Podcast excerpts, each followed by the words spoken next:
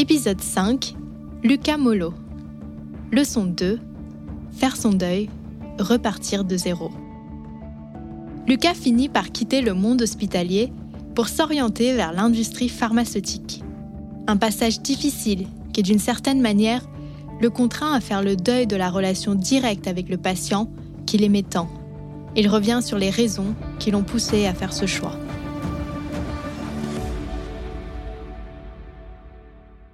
J'ai passé plusieurs années dans ce domaine, mais est-ce que j'ai envie de rester toute ma vie dans ce domaine-là? Et je me suis dit, peut-être que ce n'était pas le, bon endroit, même si j'ai adoré ce que j'ai fait. Ce que je faisais, j'ai vu la médecine la plus belle, à mon avis, euh, du monde, parce qu'on a en réanimation médicale à la, à Riboisière, vous voyez toutes les pathologies euh, possibles et imaginables. Donc, euh, c'était vraiment très bien. Par contre, moi, personnellement, je ne voyais pas de possibilités d'évolution là-dedans. Et du coup, je me suis dit, voilà, je vais tenter une autre, voie. Je pense aujourd'hui, je, pense que j'ai eu raison de faire ça. Parce que euh, la médecine, ce n'est, plus celle qui était. Donc, euh, quand, moi je démarrais, c'est beaucoup plus compliqué, il y a beaucoup, plus beaucoup moins de, de moyens. C'est devenu euh, très dur. Mais l'évolution de l'innovation qu'il y a eu dans l'industrie pharmaceutique, je trouve qu'elle a été phénoménale dans les dernières 20 années, avec des innovations qui ont était vraiment majeur. Donc, on peut soigner des patients avec de vraies innovations thérapeutiques qui ont été mises à disposition. Au début, euh, j'ai eu du mal parce que ce qui me manquait, c'était le contact avec les patients. Au quotidien, je m'occupais des, patients, je m'occupais des gens qui avaient besoin d'aide, qui, souffraient, qui avaient besoin d'être soignés.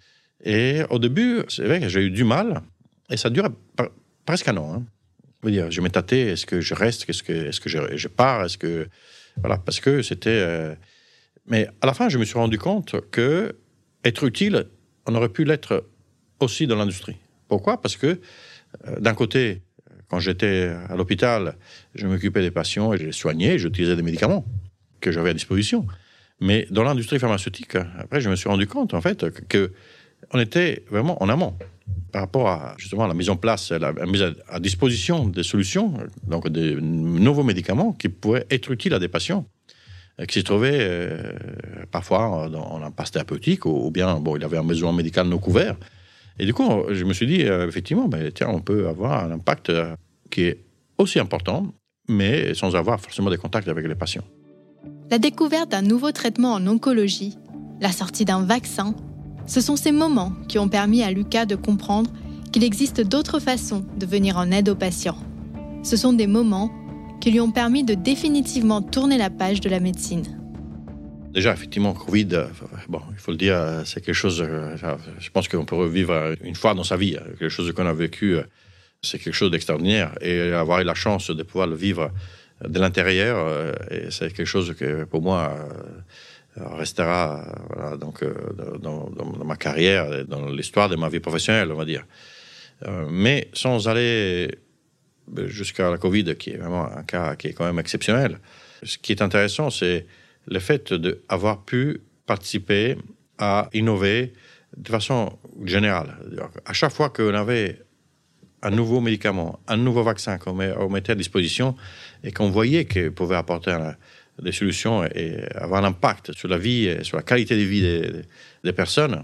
Alors, la chance que j'ai, c'est que j'ai pu évoluer, et ça fait 15 ans que j'y suis, plus ou moins maintenant, dans une des plus grosses euh, industries euh, du monde, qui a les moyens de développer, les moyens d'investir pour trouver des solutions.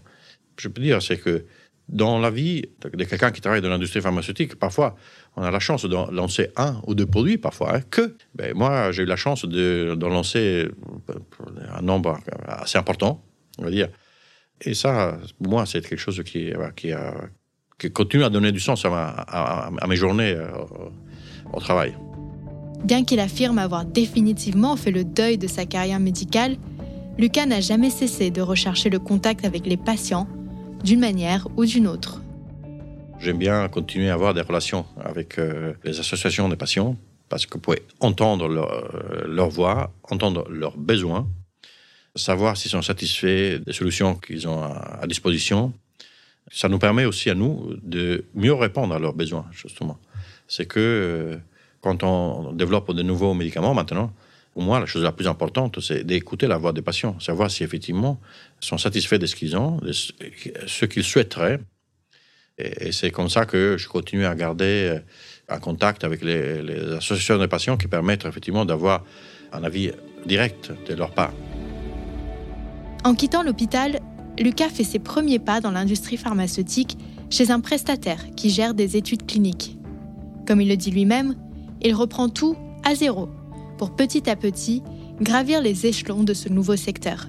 Ouvrez grand vos oreilles, son expérience peut en guider plus d'un.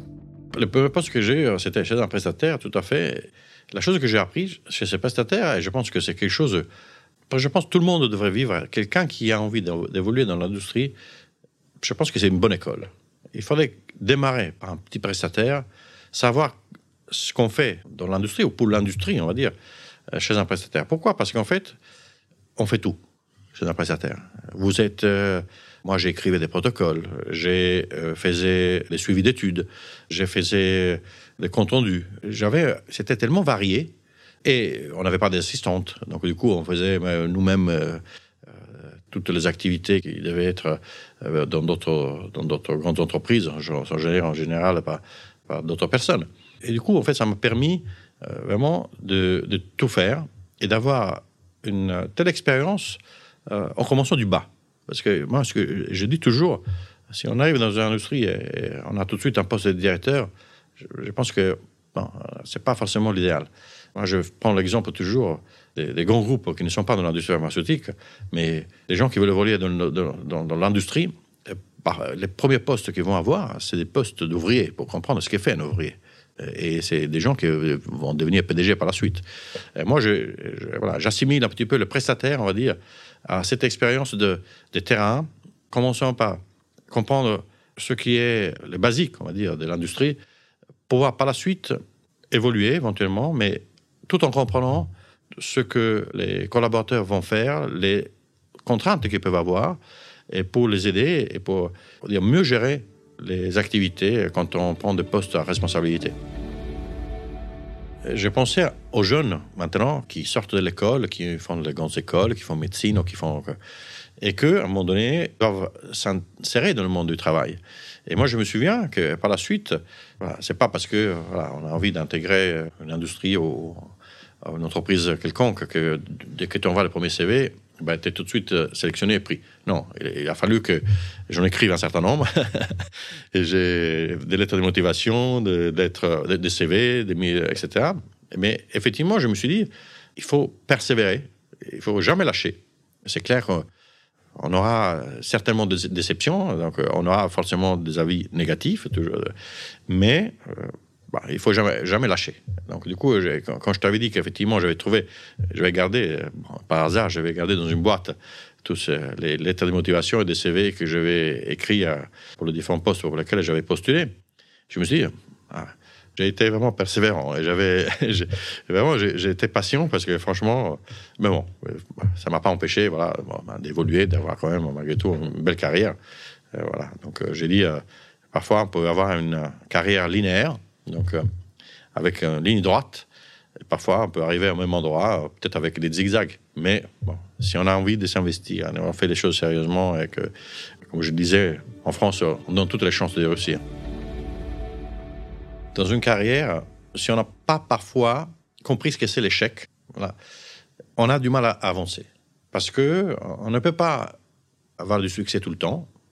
On ne peut pas ne pas se tromper, parce que ça peut arriver. Par contre, il faut faire trésor de tout ça, parce que ça fait partie de notre bagage d'expérience. Et, justement, ça permet d'une part de rebondir si jamais voilà, on a eu une mauvaise expérience, mais ça permet aussi de, si on, a, on, est, on est confronté à, la même situation par la suite, de l'affronter avec euh, des meilleures armes et avec une meilleure prédisposition, on va dire. ayant l'expérience qui permet d'affronter les difficultés d'une façon qui est différente par rapport à celle qu'on pouvait avoir quand on était jeune ou au début de, de notre carrière. Merci d'avoir écouté cette leçon du podcast Mentor. Pour continuer à suivre l'actualité du secteur de la santé et découvrir des portraits de décideurs, nous vous encourageons à faire un tour sur le site de Pharmaceutique. Si cet épisode vous a plu, n'oubliez pas d'en parler à vos amis, à votre famille ou à vos collègues.